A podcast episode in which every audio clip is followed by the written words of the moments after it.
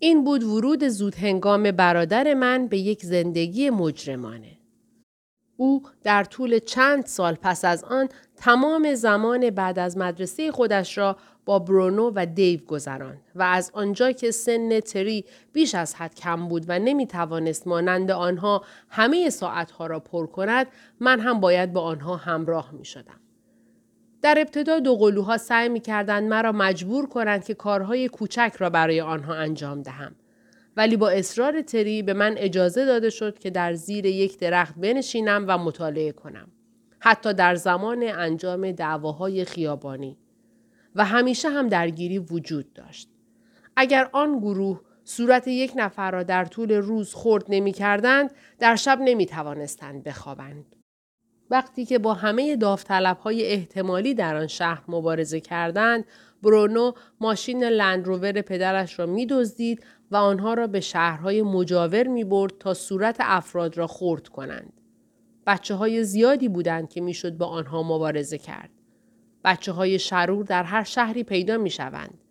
نسل جدیدی از ساکنان زندان‌ها که منتظر آینده خودشان هستند.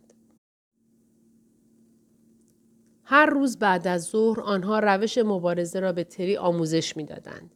یک سیستم فلسفی کامل برای خودشان ساخته بودند که بر پایه خشونت و مبارزه بود و به تدریج که مشت‌های تری به صورت آجرهای استخوانی محکمی در می آمد، برونو و دیو هم به دو بازیگر تکرار کننده تبدیل می شدند. یکی از آنها سؤالی را می پرسید و دیگری به آن جواب می داد. دست‌های تو برای چی هستند؟ جمع شدن به صورت یک مشت. پاهای تو برای چی هستند؟ برای لگد زدن. و کف پاهات؟ برای له کردن صورت. انگشت ها؟ برای بیرون آوردن چشم. دندان ها؟ گاز گرفتن. سر؟ برای ضربه به شکم. آرنج؟ خرد کردن آرواره.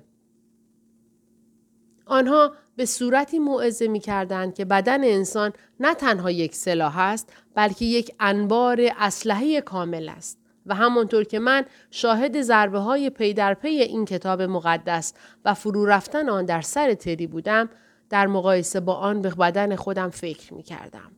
یک انبار اسلحه که به سمت داخل و بر علیه خودم به کار می‌رفت.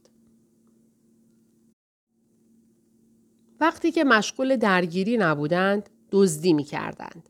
دقیقاً هر چیزی که می توانستند را می دزدیدند. اصلاً چشمی برای تشخیص ارزش اشیا نداشتند. ماشین‌های قراضه را غارت می کردند. قطعات خراب ماشین‌ها، لوازم مدرسه، لوازم ورزشی را می دزدیدند. وارد نانوایی‌ها می شدند و نان می دزدیدند.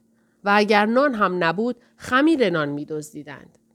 به ابزار فروشی ها وارد می شدند و چکش، نردبان، لامپ، سردوش حمام می دزدیدند. به قصابی ها دستبرد می زدند و سوسیس، شقه های گوشت و پاچه گوسفند می دزدیدند. تمبرهای پستی و نامه های به مقصد نرسیده را از اداره پست دزدیدند. به یک رستوران چینی وارد شدند و چوب های غذاخوری، سس گوشت و کلوچه های شانس را برداشتند.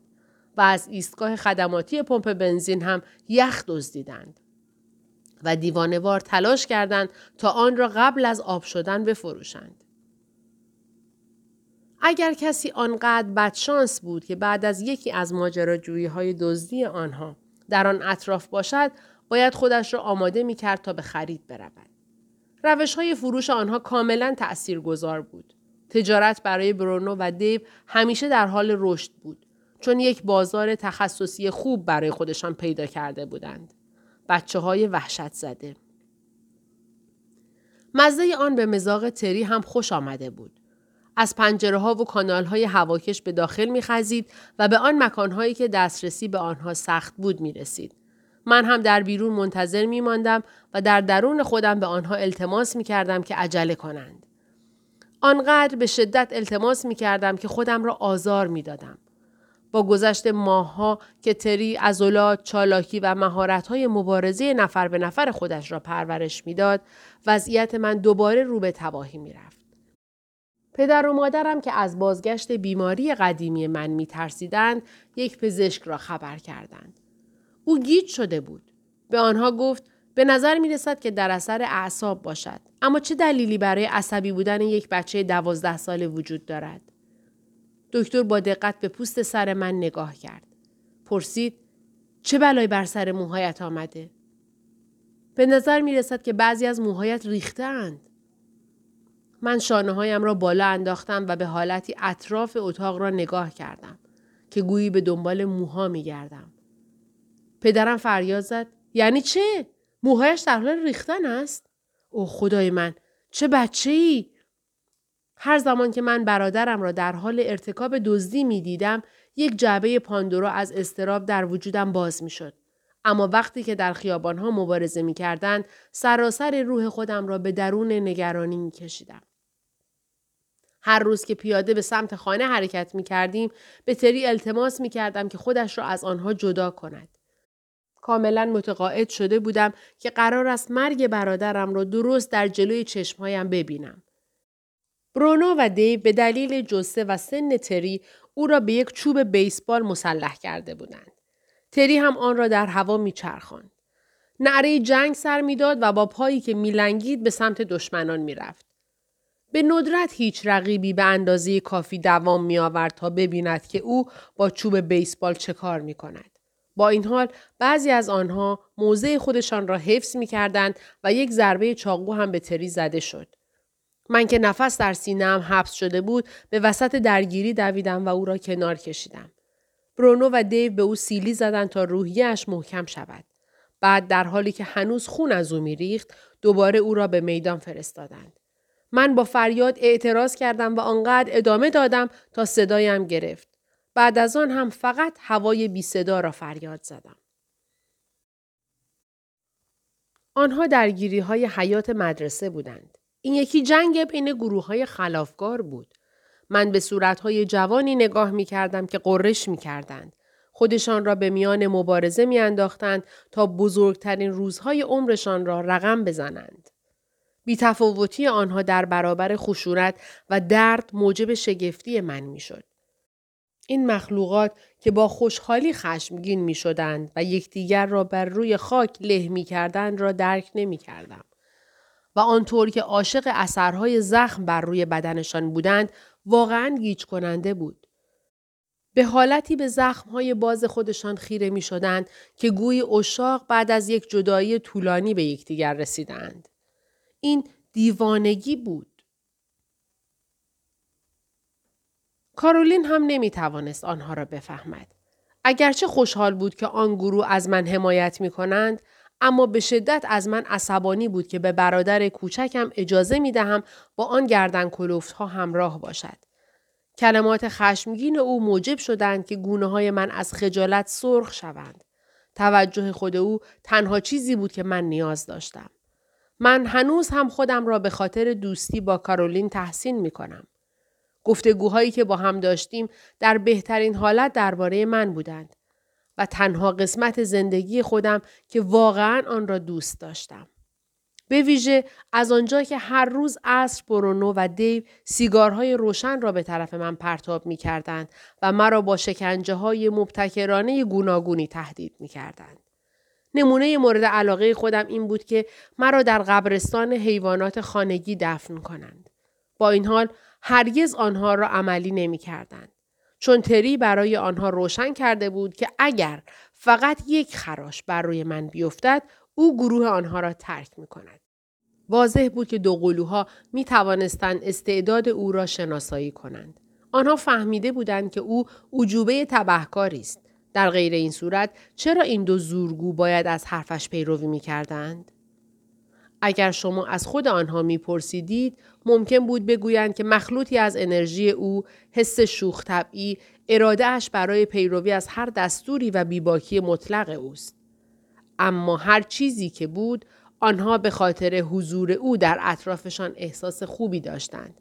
حتی وقتی به معنای آن باشد که با برادر بزرگتر و گوشه‌گیرش که هیچ کاری غیر از خواندن کتاب انجام نمیداد سر کنند.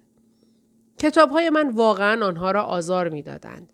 نکته طعنه‌آمیز آن بود که آنها فکر می‌کردند من بدور از انسانیت هستم، چون به آن صورت خودم را بر روی کتاب‌های کتابخانه خم کرده بودم.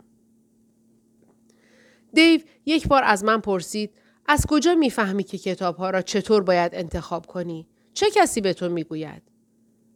من توضیح دادم که یک خط وجود دارد. اگر شما داستایوفسکی را بخوانید، او به پوشکین اشاره می‌کند. بنابراین شما پوشکین را می‌خوانید که او هم به دانته اشاره می‌کند. به این ترتیب شما به سراغ خواندن دانته می‌روید و همینطور ادامه پیدا می‌کند. بسیار خوب. همه کتاب‌ها به نوعی درباره کتاب‌های دیگر نوشته می‌شوند. فهمیدم. این یک جستجوی بی‌پایان بود. به صورت بی‌پایانی هم پرثمر بود. آن مردگان مرا به زورآزمایی در عمق زمان و از میان قرن‌ها فرا می‌خواندند و در حالی که خون برونو با دیدن تفکرات حیرت زده من برای چیزی مانند یک کتاب که تا آن حد انتزاعی و غیر انسانی بود به جوش می آمد، اما دیو فریفته آن شده بود. گاهی بعد از یک درگیری خودش را در کنار من بر روی زمین رها می کرد و در حالی که خون از صورتش جاری بود می گفت درباره چیزی که می خوانی برای من بگو، و من به او می گفتم. در همان حال از گوشه چشمم مراقب برونو بودم که در تنفر کاملا گداخته ای می سوخت. بیشتر از یک بار کتابهای مرا پاره پاره کرده بود. من هم بیشتر از یک بار وقتی که یکی از آنها از لبه صخره به پایین می افتاد با وحشت نشسته و تماشا کرده بودم. جنایت و مکافات به این صورت شد. کتاب جمهوری افلاطون هم همینطور. برگ‌های آنها در هنگام افتادن مانند بال پرندگان باز می‌شد، اما کتاب‌ها پرواز نمی‌کردند. پسرها از من می‌خواستند که در هنگام خواندن کتاب‌ها مراقب رسیدن پلیس یا جهانگردها هم باشم. تری با حالتی به پهلوی من ضربه زد که این یک کار کوچک را برای حفظ آرامش انجام بده. بنابراین من راضی شدم، ولی با این حال کارم به عنوان دیدبان کاملا افتضاح بود. بیش از حد مشغول تماشای کار گروه و رسیدن به نتایجی بودم که برای درمیان گذاشتن آنها به تب و تاب می افتادم. برونو، دیو و تری راهشان را با زد و خورد به جایگاه برتر در آن ناحیه باز کرده بودند و حالا در وضعیت شکست ناپذیر و بی‌حوصله قرار گرفته بودند. آنها نقشه‌های بزرگی برای خودشان داشتند. می‌خواستند از پله‌های نردبان دنیای تبهکاران بالا بروند که به نظر من در واقع یک نزول بود، ولی آنها بی هدف بودند. در یک نواختی دنیای خودشان غرق می‌شدند و دلیل آن را هم نمی‌دانستند. من می‌دانستم و تحمل آن را نداشتم که کسی از من چیزی نپرسد. پس از دستبردی که به انبار وسایل پدرم زده بودم، حتی راه حل آن را هم می‌دانستم. یک روز برخلاف عادت معمول خودم به حرف آمدم و برادرم را در یک جهت جدید حرکت دادم. گفتم من میدانم چرا شما بی‌حوصله هستید. دیو فریاد زد: این پسر بلده حرف بزنه. برونو گفت: بله، حالا خفه شو. دیو گفت: صبر کن. من میخوام حرفش رو بشنوم. ادامه بده کیسه یا آشغال متاسف. به ما بگو که چرا بی‌حوصله هستیم. من گفتم: دیگه چیزی یاد نمیگیرید. هیچ کس پاسخی نداد. بنابراین من شجاعتم را در برابر سکوت جمع کردم و مستقیم آن را شکافتم. شما به قله رسیدید. مبارزه را بلد هستید. دزدی را بلد هستید. هر روز پی در پی کارهای یک نواختی را انجام می دهید. دیگر انگیزه ندارید.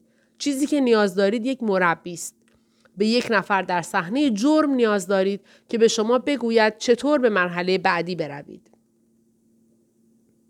همه با دقت نصیحت من را جذب کردند.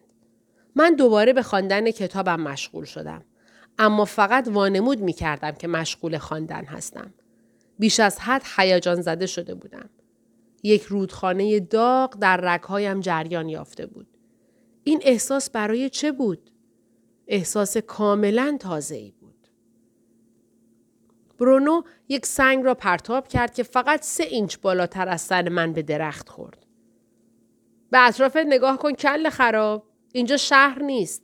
از کدوم قبرستونی یک آدم مثل اون رو پیدا کنیم؟ من بدون آنکه نگاهم را از روی کتاب بردارم و در حالی که آتش درون خودم را پنهان می کردم با دست به حاصل دستاوردهای پدرم اشاره کردم. زندان در بالای تپه.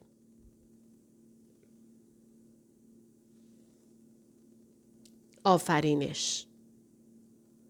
دیو پرسید: خب ما قراره چطور بدونیم که باید از چه کسی بخوایم مربی ما باشه؟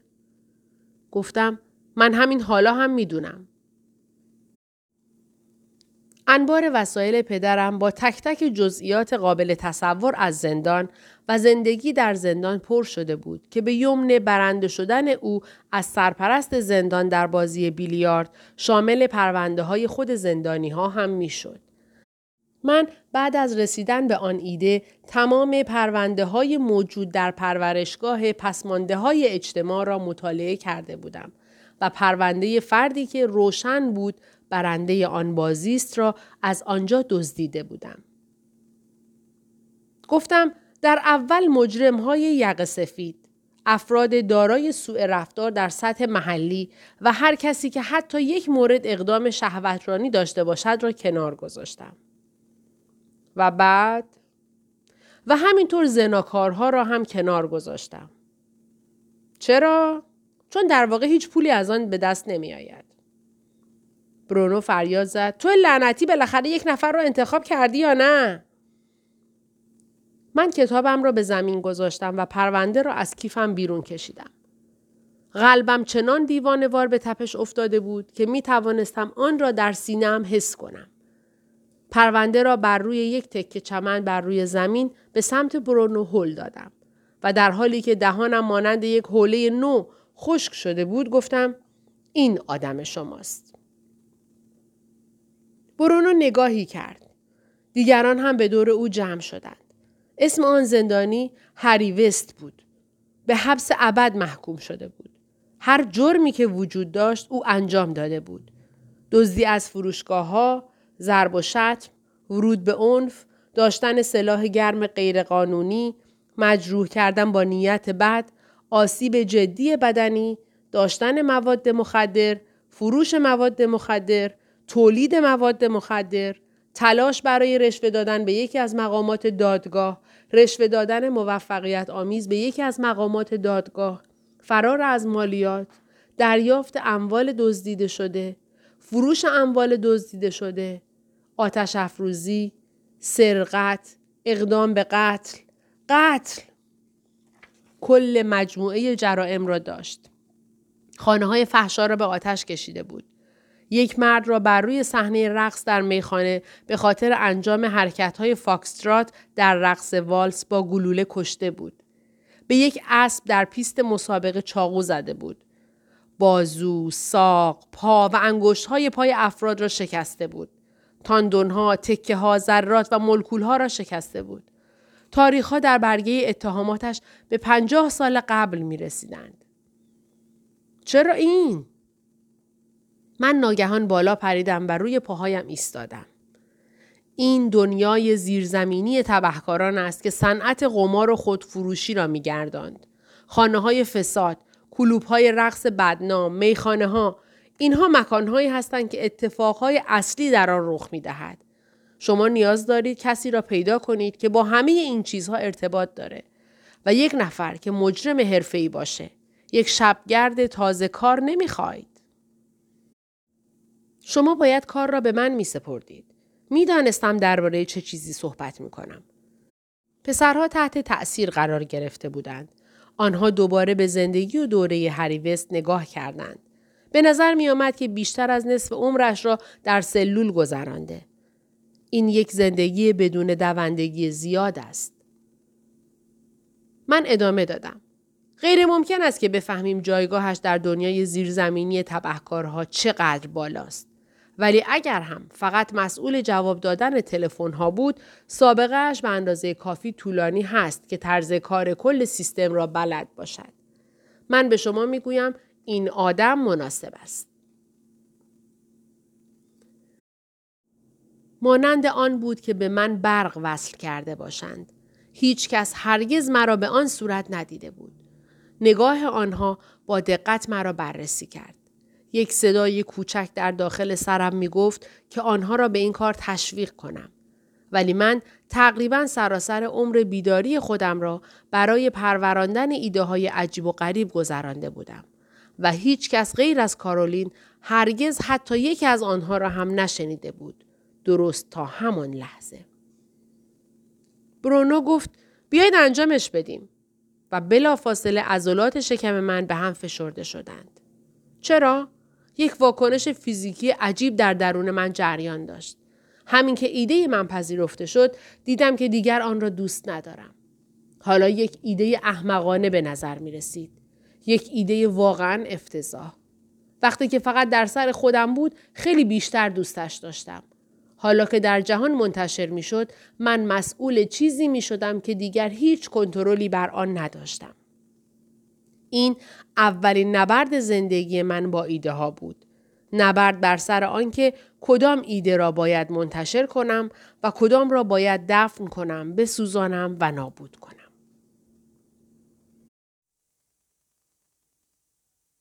تصمیم بر این شد که چون برونو و دیو سابقه بزهکاری نوجوانان را داشتند، بهتر از تری به دیدن هری وست برود و چیزهایی که میفهمد را به گروه گزارش دهد. در ابتدای صبح یکی از روزهای وسط زمستان، من پیش از رفتن به مدرسه تری را تا زندان در بالای تپه همراهی کردم. خودم برای رفتن مشتاق بودم. نه تنها به دلیل اینکه ایده خودم بود، بلکه به دلیل آنکه هرگز به آن قصر که پدرم ساخته بود و معمولاً با این نام در خانه ما از آن نام برده میشد، نرفته بودم. در آن روز زندان از شهر دیده نمیشد. یک لایه سنگین از مه خاکستری نیمی از تپه شامل ساختمان زندان را در خود بلعیده بود و در حالی که ما راهمان را با زحمت به سمت بالا طی می‌کردیم، مانند مار به پایین می‌خزید و به استقبال ما می‌آمد. وقتی به علامت نیمه راه رسیدیم، می‌توانستیم دیواره متحرک مه را در جلوی خودمان ببینیم که به صورت گره‌هایی به خودش می‌پیچد. ما مستقیم به سمت آن رفتیم. درست به وسط آن سوپ وارد شدیم. به خوبی بیست دقیقه گذشت و ما نتوانستیم هیچ چیز را به طور واضح ببینیم. برای آنکه صعود ما دشوارتر شود، باران هم می‌بارید و جاده خاکی پیچ در پیچ که به بالای تپه می‌رفت، به صورت رودخانه‌ای از گل درآمده بود. من در تمام راه در ذهنم به خودم ناسزا می‌گفتم. چه دهان گشادی دارم. وقتی دروازه های سنگین زندان را دیدیم که از میان مه بیرون می آمد، یک لرزش طولانی از بدن من گذشت. تری با خوشبینی لبخند زد. چرا او نگران نبود؟ چطور یک موقعیت مشخص می تواند یک نفر را مجبور کند که خودش را از اضطراب خفه کند و یک نفر دیگر را خوشحال و خندان کند؟ در سمت دیگر دروازه ها یک نگهبان تنها روی پا ایستاده بود. در حالی که ما به میله ها نزدیک می شدیم، او با کنجکاوی به ما نگاه می کرد. من گفتم، ما می خواهیم هری وست رو ببینیم. بگویم چه کسی آمده؟ مارتین و تری دین. نگهبان با حالت مشکوکی به ما نگاه کرد. از خانواده او هستید؟ نه. پس چرا می خواهید او رو ببینید؟ تری گفت، یک پروژه برای مدرسه است. و به حالت مشکوکی به من چشمک زد. در پشت دروازه باد با یک وزش ناگهانی مه را کنار زد و ما برای اولین بار آن زندان که باعث شده بود یکی از مجلات آخر هفته عنوان ناخوشایندترین مکان برای زندگی در نیو سالت ویلز را به شهر ما بدهد را از نزدیک دیدیم. به آن اندازه که از شهر به نظر می آمد، مانند یک قلعه تقویت شده با برج و بارو نبود. در واقع چنین چیزی نبود، بلکه فقط چهار ساختمان بزرگ آجری قرمز با ابعاد یکسان بود که به اندازه ساختمان مدرسه خود ما بی‌آزار بودند و اگر حصارهای سیمی در جلوی آنها کشیده نشده بود، به صورت ساختمان‌های اداری معمولی به نظر می آمدند. نگهبان به جلو خم شد و سرش را به دروازه سرد تکیه داد. پروژه مدرسه؟ ها؟ چه پروژه‌ای؟ تری گفت جغرافیا. نگهبان که چیزی نفهمیده بود سرش را کمی خاراند. من اینطور فرض می‌کنم که استکاک بر روی پوست سرش باعث می‌شد که مغزش مانند یک موتور قایق به کار بیفتد. پس باشه. دروازه را باز کرد و یک صدای چندشاور هم با باز شدن آن ایجاد شد. من و تری به مجموعه زندان وارد شدیم. نگهبان در پشت سر ما گفت مسیر را دنبال کنید تا به ایستگاه بعدی برسید. ما آهسته حرکت کردیم. دو حصار بلند سیمی که با سیم خاردار تزئین شده بودند دو طرف مسیر را مشخص می کردند. پشت حصار در سمت راست یک حیات سیمانی بود که زندانی ها در آن حرکت می کردند و با رخوت در میان مه جابجا می شدند. یونیفرم های جین آنها باعث می شد مانند ارواح آبی به نظر بیایند که در دنیای مردگان شناور هستند. ما به دومین ایستگاه نگهبانی رسیدیم. برای دیدن هری وست آمده ایم. چهره غمگین و خسته آن نگهبان با ریش نتراشیده به ما می گفت که به اندازه کافی حقوق نمی گیرد. کسی قدر کار او را نمی داند و بیشتر از یک دهه است که کسی را در آغوش نگرفته. دستهایش را در جیبهای من فرو کرد و فقط به عنوان آنکه حالت چطور است در داخل آنها جستجو کرد. دستهای او به داخل جیبهای تری هم رفتند.